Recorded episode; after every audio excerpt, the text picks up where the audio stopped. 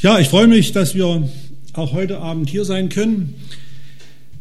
Das Thema, was uns heute Abend beschäftigen soll unter diesem Generalthema, dem Jesus lautet, vertrauensvoll in die Zukunft. Das Beste kommt noch. Ja, könnte man fragen, kommt es denn wirklich noch? Das haben ja schon viele Generationen gesagt und damit ihre Kinder großgezogen, ja, es wird einmal besser werden für euch als für uns. Das ist so ein Slogan, der Generation für Generation weitergegeben wird. Aber glaubt man das überhaupt noch? Das ist die Frage. Aber ich denke, als gläubige Menschen, als Christen können wir das von Herzen sagen. Es kommt wirklich das Beste noch. Deswegen dürfen wir vertrauensvoll in die Zukunft hineinschauen. Nun, es ist der 4. Juli 1952. 34 Kilometer von der kalifornischen Küste entfernt steigt die 34-jährige Florence Chadwick von der Insel Catalina ins Meer, um in Richtung Kalifornien zu schwimmen. Sie war bereits die erste Frau gewesen, die 1951 den Ärmelkanal in beiden Richtungen durchschwommen hat. Das Wasser war in diesem, an diesem Morgen eiskalt und der Nebel zeitweise so dicht, dass man die Begleitboote kaum sehen konnte. Ein paar Mal mussten Haie mit Gewehrschüssen vertrieben werden und 15 Stunden später, da wollte Florence aufgeben und sie bat aus dem Wasser geholt zu werden. Ihre Mutter aber und ihre Trainer ermutigten sie, mach doch weiter, schwimm weiter. Es sind doch nur noch ein paar hundert Meter, so sagten sie, und dann bist du an der Küste. Später dann fragte ein Reporter, warum sie aufgegeben habe. Nun, so sagte sie, es war der Nebel. Wenn ich das Land gesehen hätte, dann hätte ich es geschafft. Sie hatte keine Motivation mehr, weiterzuschwimmen, weil sie ihr Ziel, das sie angeschwommen hat, nicht sehen konnte. Und zwei Monate später, dadurch schwamm sie die gleiche Strecke und übertraf den Rekord der Männer sogar um zwei Stunden. Enorm gewesen, was diese Frau geleistet hat. Nun diese kleine Geschichte am Anfang. Viele nachdenkende Menschen fragen sich, was bringt eigentlich die Zukunft für mich? Es gab einen ganz bekannten deutschen Verhaltensforscher, Heumer von Dittfurt, und hat einmal Folgendes gesagt, nicht darüber, ob wir aussterben werden, lässt sich heute noch streiten. Die Tatsache selbst steht fest. Die Frage, um die es allein gehen kann, ist die, ob es schon so weit ist. Das war nicht gerade ein Optimist, dieser Heumer von Ditford. Die Frage ist, ist es schon so weit, dass wir als Menschheit aussterben? Und er meint es ernst mit dieser Frage, denn er sah durch, er wusste, was los ist in dieser Welt. Nun, Jesus gibt uns in der Bibel eine Hoffnung. Die Bibel gibt uns Antworten auf die Frage, nach der Zukunft. Und ich möchte einen Bibeltext lesen. Er steht im Johannes 14, 1 bis 3. Wir hatten gestern diesen Text schon einmal uns angeschaut. Im Johannes Kapitel 14 in den Versen 1 bis 3. Da sagte damals Jesus zu seinen Jüngern, Euer Herz erschrecke nicht. Glaubt an Gott und glaubt an mich. In meines Vaters Hause sind viele Wohnungen. Wenn es nicht so wäre, hätte ich dann zu euch gesagt, ich gehe hin, euch die Städte zu bereiten. Und wenn ich hingehe, euch die Städte zu bereiten, will ich wiederkommen und euch zu mir nehmen, damit ihr seid, wo ich bin. Das hat Jesus vor 2000 Jahren seinen Jüngern gesagt. Nun, wir erinnern uns noch an gestern Abend, wo wir uns auch mit diesem Thema Zukunft beschäftigt haben und da konkret mit dieser Statue aus dem Propheten Daniel, den damals der König Nebukadnezar, Herrscher von Babylon, äh, in einem Traum gezeigt bekommen hat, diese Weltreiche Babylon, Medien, Persien, Griechenland und Rom und dann am Ende dieses geteilte Reich. Äh, Gott gibt hier einen Abriss von dieser Zeit Babylon 626 vor Christus bis hinein in unsere Zeit. Und diese Prophezeiung, wir erinnern uns, sprach auch von einem Stein, der ohne menschliches Zutun dieses Bild dann zertrümmerte an ihren Füßen, die aus Eisen und Ton waren.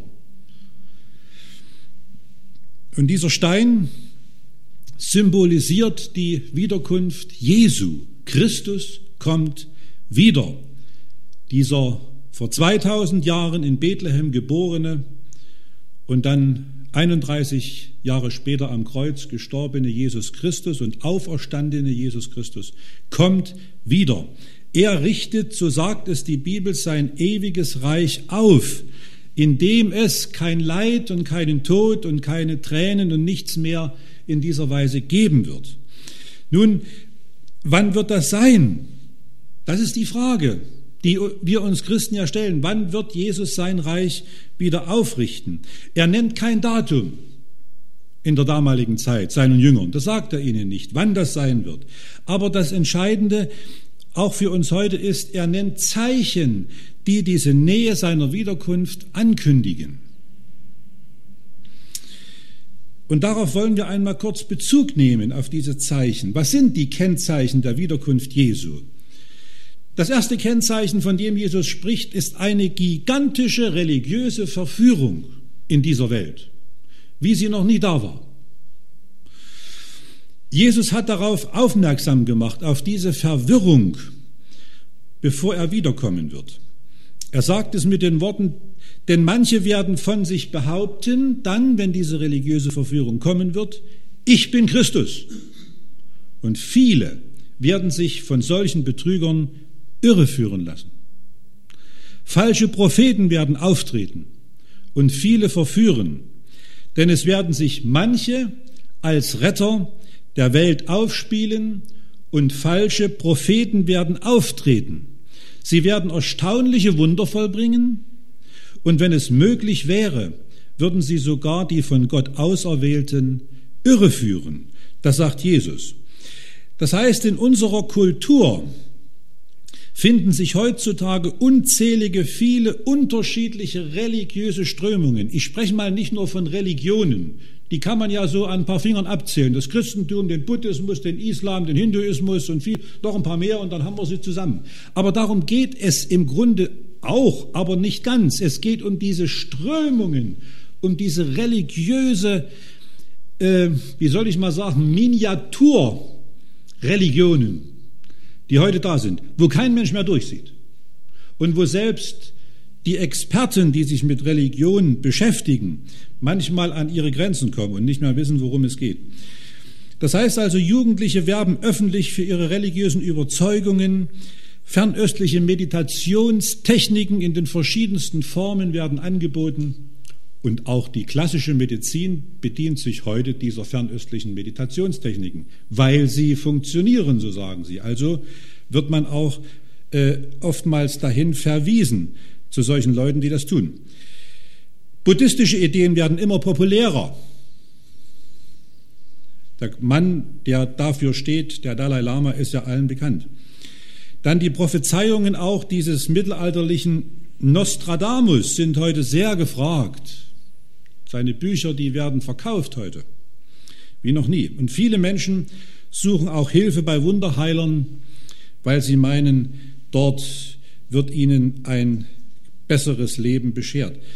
Aber es gibt auch charismatische Bewegungen, die Menschen in ihren Bann ziehen. Das heißt also, man kann es auf einen Nenner reduzieren und sagen, die Gefühle werden zum Maßstab für den christlichen Glauben gemacht. Es spielt nicht die Lehre die Rolle mehr, sondern das menschliche Gefühl. Ich muss mich wohlfühlen bei dem, was ich glaube. Dann auch unterschiedliche Kirchen und Sekten rufen Menschen in ihre Nachfolge. Die Frage ist, wo finde ich Sicherheit? Das ist die Frage. Und hier muss ich sagen, gibt die Bibel eine wirkliche gute Orientierung.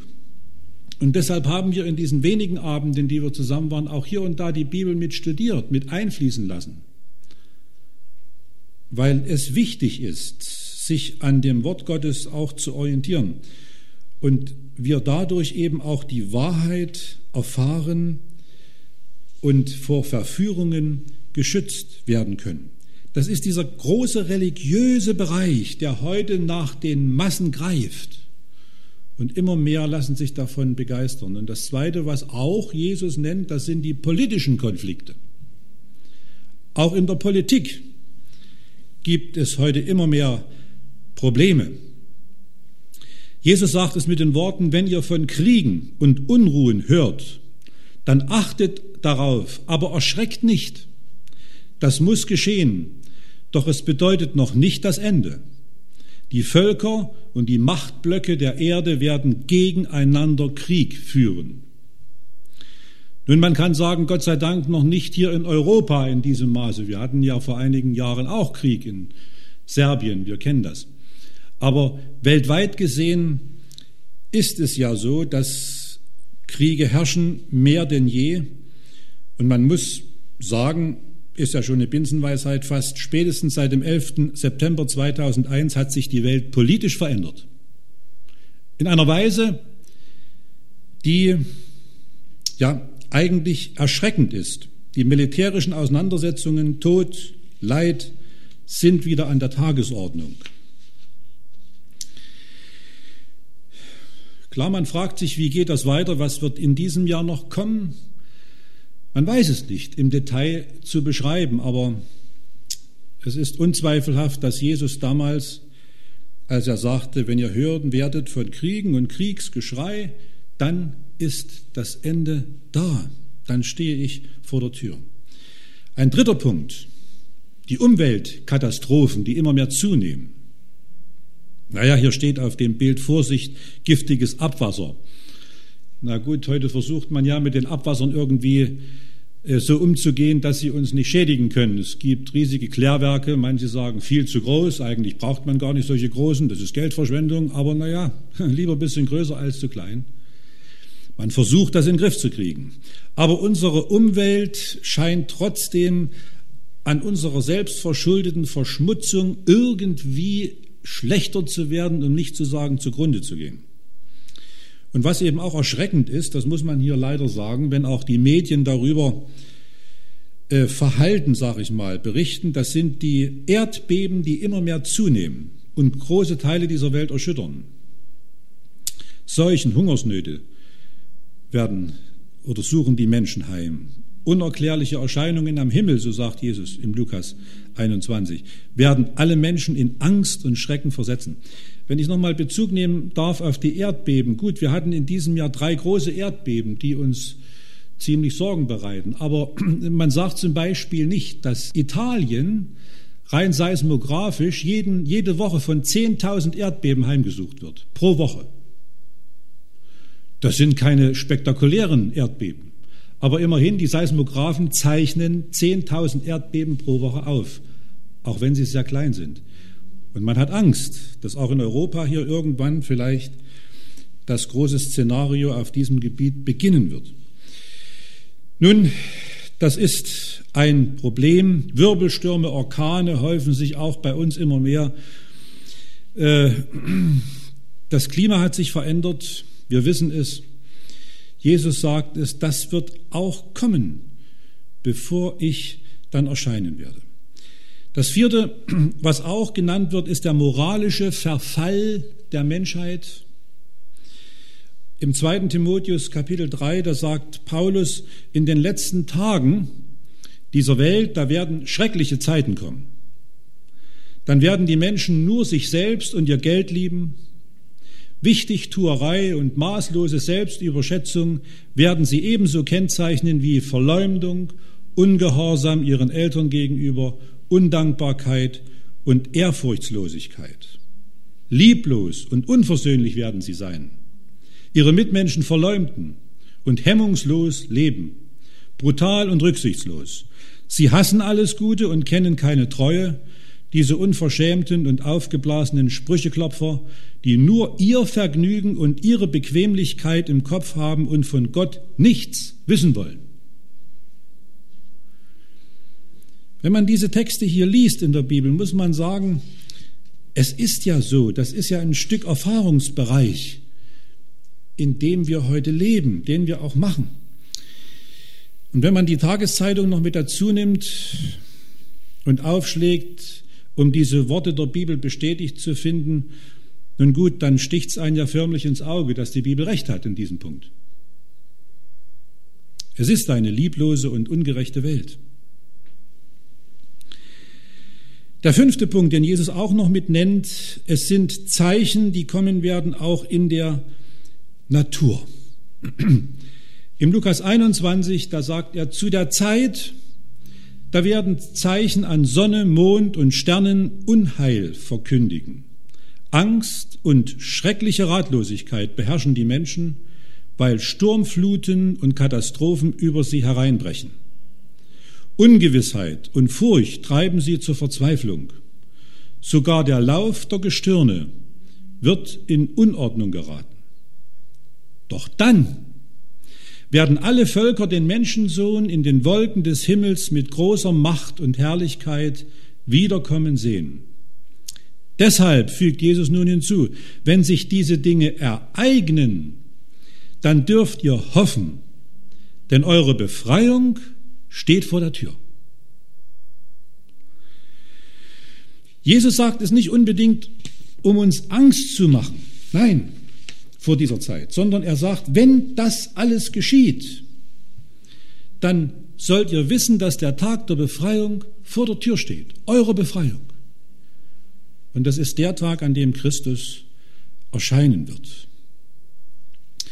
Die vorausgesagten Zeichen an den Gestirnen die werden sich kurz bevor Jesus wiederkommt erfüllen. Man kann nicht genau abschätzen, wie das sich ereignen wird, was da vor sich gehen wird im Weltraum. Das kann man heute noch nicht sagen. Es gab schon einmal eine Zeit im 19. Jahrhundert, wo das auch schon passiert ist, vor allen Dingen über dem nordamerikanischen Kontinent, wo dann plötzlich eines Nachts eben Massen von Sternschnuppen dann auf diese Erde kamen, wie es völlig ungewöhnlich ist und wo dann eine Nacht so schwarz war, so finster war, dass man aber buchstäblich die Hand nicht vor den Augen irgendwie wahrnehmen konnte. Man konnte nichts wahrnehmen. Und die Sonne hat den Schein verloren und war so dunkel, wie äh, eigentlich un, es ungewöhnlich ist bei einer Sonnenfinsternis. Man kann das nicht, äh, konnte das nicht richtig erklären, aber ich denke mal, dass solche Phänomene auch noch in Zukunft kommen werden. Äh, Klimaveränderung. Hier vorne auf dem Bild ist nun einiges aufgezeichnet, zum Beispiel der Anstieg des Meeresspiegels äh, von 1880 bis ins Jahr 2000. Also man kann sagen, in diesem Zeitraum um etwa 20 Zentimeter hat sich das Meer gehoben. Aber wenn man heute bedenkt, dass beispielsweise auf dem Nordpol jedes Jahr 150 Kubikkilometer Eis zu Wasser werden. 150 Kubikkilometer. Ein Kilometer lang, breit und hoch und das mal 150. Dann ist natürlich das Problem umso größer und der Meeresspiegel, so sagen Geologen, der wird in den nächsten Jahren und Jahrzehnten noch drastisch ansteigen.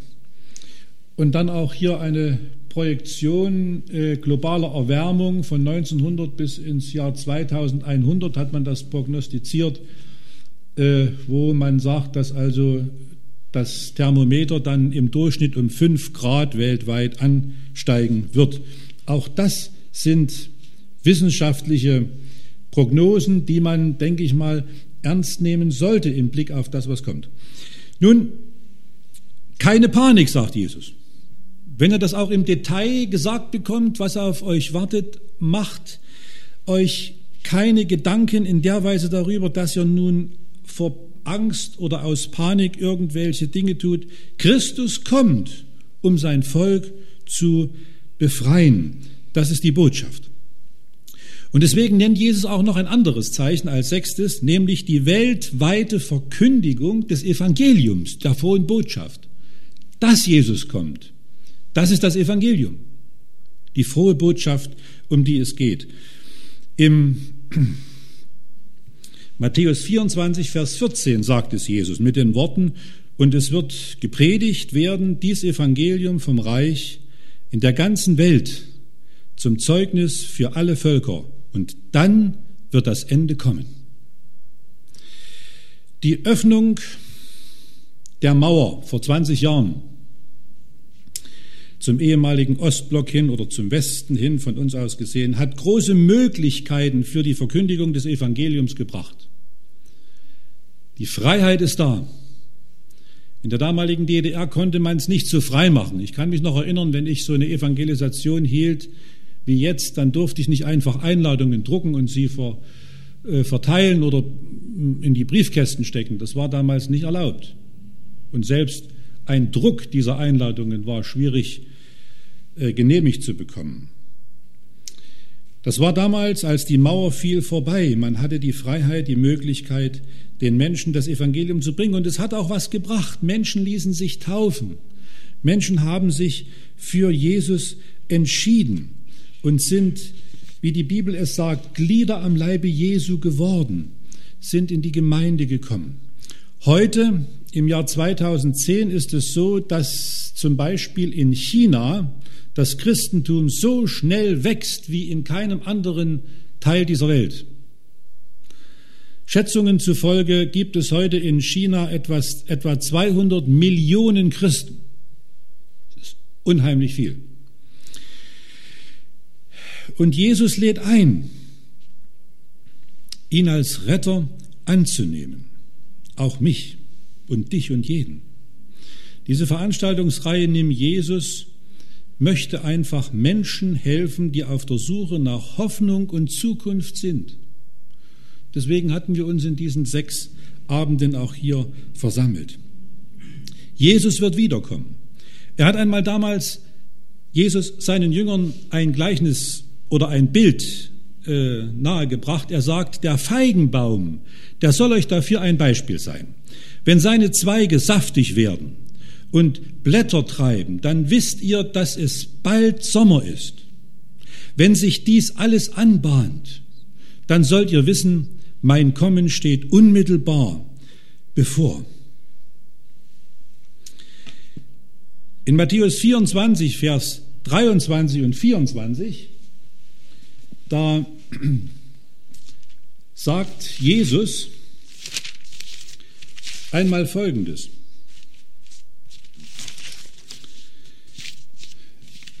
Matthäus 24 und dort Vers 23 und 24. Wenn dann jemand zu euch sagen wird, siehe, hier ist der Christus oder da, so sollt ihr es nicht glauben. Denn es werden falsche Christusse und falsche Propheten aufstehen und große Zeichen und Wunder tun, so dass sie, wenn es möglich wäre, auch die Auserwählten verführten. Nun, Menschen bezeichnen sich als Christus. Sie sagen nicht immer, dass sie Christus sind und benutzen nicht immer diesen Namen, aber sie geben sich als Heilsbringer aus für die Menschheit. Ob das diese Gurus sind, die Millionen Menschen, mittlerweile auch vor allen Dingen junge Menschen, auf ihre Seite ziehen, oder ob das irgendwelche, ja vielleicht auch Politiker sind, die mit solchen Konzepten aufwarten, dass man begeistert ist und sagt, jawohl, der Mann hat uns gefehlt oder die Frau, jetzt geht's erst richtig los. Die Bibel geht sogar so weit, sie sagt, selber Satan wird als Christus erscheinen am Ende. Das heißt, der Böse, der Widersacher Gottes wird alles tun, um die Menschen von Jesus fernzuhalten, abzuhalten. Sogar, dass er sich selber als Christus ausgibt oder Menschen benutzt, die in ihrer Selbstüberschätzung andere verführen. Aber die Bibel sagt ganz klar in dem letzten Buch, im Offenbarung Kapitel 16, es sind nichts anderes als dämonische Geister, die Wunder vollbringen und die Herrscher dieser Erde für sich gewinnen wollen. Alle sollen sich mit ihnen zum Kampf gegen den allmächtigen Gott verbünden, wenn der große Tag der Entscheidung kommt. Nun, seht zu, sagt Jesus damals schon, vor 2000 Jahren, seht zu, dass euch niemand verführe. Ich denke, es ist deutlich, dass die Wiederkunft Christi ein globales und überall wahrnehmbares, konkretes Ereignis sein wird, das niemand übersehen kann. Es wird buchstäblich sein, dass Jesus wiederkommt. Nicht nur geistlich oder irgendwie unsichtbar. Er kommt real wieder. Er wird bei seiner Wiederkunft, so sagt die Bibel, auch die Erde nicht betreten. Er wird sichtbar kommen. Er wird hörbar kommen. Man wird ihn hören. Auf den Wolken des Himmels wird er erscheinen. Mit vielen tausend Engeln, so sagt die Bibel, wird er kommen. Sie werden ihn begleiten und mit großer Macht und großer Herrlichkeit. Nun, das Thema war und ist, das Beste kommt erst noch. Eine alte Dame bat darum, dass der Pfarrer sie besuchen sollte, damit sie mit ihm ihre Beerdigung durchsprechen könne. Der Pfarrer kam, man unterhielt sich über den Predigttext, den Programmablauf, die Lieder, die gespielt werden sollen und andere Dinge. Und nach einem Gebet entließ dann die Dame den Pfarrer glücklich und in Frieden. Nachdem die alte Dame gestorben war, da wurde die Beerdigungsfeier vorbereitet. Die Nachbarn kamen und die Verwandten, um von der Frau am offenen Sarg Abschied zu nehmen. Sie waren sehr überrascht, als sie kamen und sehen mussten, dass die Tote in ihren gefaltenen Händen einen kleinen Löffel hielt. In der Traueransprache gab der Pastor folgende Antwort.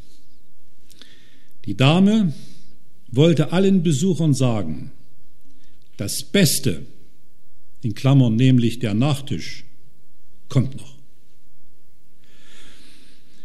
Ja, der Tod ist nicht das Letzte, was Menschen erleben, sondern das Beste kommt noch. Wenn Jesus wiederkommt, gibt es zwei Gruppen, so sagt die Bibel. Die einen, das sind die, die von Jesus nichts wissen wollen. Sie werden in der Bibel bezeichnet als die Verlorenen. Und die zweite Gruppe, die dann da sein wird, das werden die Geretteten sein. Man kann auch sagen, die, die leben werden, die überlebt haben und dann auch mit Jesus ewig leben werden. Ich möchte zu dieser zweiten Gruppe gehören, die gerettet werden, die mit Jesus für ewig zusammen sein können. Dazu möchte ich gehören. Und Jesus lädt jeden ein, ihm nachzufolgen. Er sagt im Johannes 14, seid ohne Sorge, habt keine Angst, vertraut Gott und vertraut mir. Das heißt, Jesus lädt uns ein, ihm nachzufolgen. Wenn alles bereit ist, wir hatten es vorhin gelesen, dann werde ich wiederkommen und euch zu mir nehmen, dann werdet auch ihr dort sein, wo ich bin. Und die Bibel macht ganz klar, für diejenigen, die Gott lieben, wird die Wiederkunft Jesu das schönste Ereignis, der schönste Augenblick in ihrem Leben sein. Es gibt nichts Schöneres, wenn Jesus kommt. Und die Bibel sagt, Gott wird dann alle Tränen abwischen, kein Tod wird mehr sein, kein Leid wird mehr sein. Das ist alles vergangen. Vater und Mutter werden ihre toten Kinder, die vielleicht viel zu früh gestorben sind, wieder empfangen. So sagt uns auch die Bibel. Die Kinder werden sich mit ihrem Freund Jesus freuen. Es wird eine friedliche Zeit sein. Es wird das Glück sein, nach dem die Menschen hier in dieser Welt Ausschau gehalten, aber es nie gefunden haben. Dort wird es der Fall sein. Dort ist dieses Glück dann da. Es ist keine Illusion, sondern die Bibel sagt, es ist eine Realität, auf die die Menschheit zugeht. Die Frage ist am Schluss dieses Vortrages, findet mich Jesus vorbereitet, wenn er wiederkommt? Empfange ich ihn? Ich möchte schließen mit einer kleinen Geschichte von einem ganz namhaften Mann. In seinem Buch Der Süden beschreibt der bekannte Arktisforscher Sir Ernest Shackleton, wie er Anfang des 20. Jahrhunderts eine Südpol-Expedition unternahm. Ihr Schiff, die Endeavour, war damals im Packeis eingeschlossen und wurde langsam durch dieses gefrierende Eis zerdrückt. Und da waren sie nun, am Ende der Welt, schlechte Wetterverhältnisse, keine technischen Hilfsmittel. Ihre Notlage irgendjemandem mitzuteilen, war ausgeschlossen. Aber eine kleine Hoffnung war ihnen geblieben, nämlich das war ein Boot auf dem Deck der Endeavour, das sie mitgenommen hatten. Nun, dieses Boot hatte dieses Packeis überstanden und unter Nutzung der Eisschollen und dieses kleinen Bootes gelang es der Expedition, eine Insel zu erreichen, Elephant Island, so heißt sie, und hier errichteten sie ein Notlager und entschlossen sich zu einem gewagten Unternehmen. Shackleton und zwei seiner Kameraden zogen los, um Hilfe zu holen. Und bevor, die, bevor sie die Zurückbleibenden verließen, gab der Forscher seinen Kameraden die Zusicherung, dass er auf jeden Fall und unter allen Umständen zurückkommen werde, um sie zu holen. Und er teilte ihnen die Weisung, sich jeden Augenblick für diesen unverzüglichen Aufbruch bereitzuhalten, wenn sie geholt werden. Eine Verzögerung könnte die lebenswichtige Fahrrinne zufrieren lassen, so meinte er. Nun nach wirklich furchtbaren Leiden, das Shackleton und diese beiden Männer und auch die anderen nun erleben mussten, erreichte Shackleton die südamerikanische Küste schließlich und nach weiteren Gefahren quer durch diesen Kontinent erreichten sie endlich die Zivilisation. Das hatte natürlich viel Zeit gekostet und es verging weitere wertvolle Zeit, bis sie eine Rettungsmannschaft zusammengestellt hatten und ein geeignetes Schiff gefunden haben, mit dem sie dann diese eingeschlossenen Kameraden holen konnten. Nur wenn das Packeis weg war, konnte man sich zu den Zurückgelassenen durchschlagen. Und so mussten sie zweimal wegen des Eises umkehren, aber schließlich gelang es ihnen, einen engen Wasserweg zu finden, um dorthin zu gelangen, wo sie ihre Kameraden zurückgelassen hatten. Was würden sie vorfinden, so fragten sie sich. Lebten sie noch? Haben Sie diese Zeit der Abwesenheit überstanden? Und als sie hinkamen zu ihren Kameraden, da fanden sie die gesamte Mannschaft vor. Alle am Leben. Sie warteten mit aufgestapeltem Gepäck zum Aufbruch bereit. Und sofort schifften sie sich ein. Und auf der Rückfahrt, da fragte wie sie es fertiggebracht hätten, im gegebenen Augenblick fertig. Und da sagte diese Mannschaft, das war sehr einfach, Sir. Jeden Morgen brachen wir die Zelte ab und packten das ganze Material ein, als ob es der Tag des Aufbruchs wäre. Der aber fragte Shackleton, würdet ihr, wurdet ihr nicht müde, diese lästige Arbeit immer wieder zu verrichten? Oh nein, sagten sie. Wir wussten ja, dass eine schnelle Einschiffung unsere einzige Rettungsmöglichkeit war und wir, wir waren überzeugt, dass sie alles unternehmen würden, um zu uns zu gelangen. Also mussten wir doch bereit sein. Shackleton hatte einen unter ihnen als Verantwortlichen eingesetzt Und dieser Verantwortliche hatte seiner Mannschaft jeden Tag Hoffnung gemacht mit den Worten, Jungs, macht euch fertig, vielleicht kommt der Boss heute. Ja, ist eine gute Geschichte, denke ich. Gehören wir auch zu denen, die auf Rettung warten? Das ist die Frage. Jesus Christus kommt, ganz bestimmt. Er wird kommen, er hat es versprochen. Aber will ich auch dann dabei sein? Freue ich mich auf diesen Tag seiner Wiederkunft? Ich denke, es ist gut, wenn wir uns diese Frage stellen. Und ich wünschte, dass wir vielleicht wie diese Mannschaft damals im Packeis uns jeden Tag vorbereiten auf den Tag seines Kommens. Wir wissen nicht, wann es sein wird. Wir können es nicht mit Tag und Stunde oder Woche und Monat festlegen, das können wir nicht. Aber Jesus hat gesagt, wenn das alles so geschieht, wenn diese Zeichen der Zeit eintreten, dann wisst, dass der Tag nahe ist, dass es nicht mehr lange sein wird. Ich wünsche mir und wünsche uns, dass wir tja, Jesus nehmen, so wie uns das Hauptthema es uns jeden Abend gesagt hat, dass wir mit Jesus in die Zeit gehen, die vor uns liegt, von der wir im Detail nicht wissen, was sie bringt, aber von der wir wissen, wer kommt. Und das ist Jesus Christus, der Schöpfer und Erlöser der Menschen. Und mit ihm, mit Jesus, möchte ich jetzt auch noch mal reden im Gebet und ich lade uns alle dazu ein. Ja, unser Herr Jesus Christus im Himmel, wir möchten dir herzlich danken dafür, dass du uns diese Hoffnung machst, dass du eines Tages wiederkommen wirst und dass wir dich in deiner Herrlichkeit sehen werden und dass du damit alles Leid und alle Not und Elend in dieser Welt beenden wirst. Wir danken dir, Herr, dass jeder von uns mit seinen eigenen Problemen und Nöten, die er hat, sich an dich wenden kann, auch jetzt schon.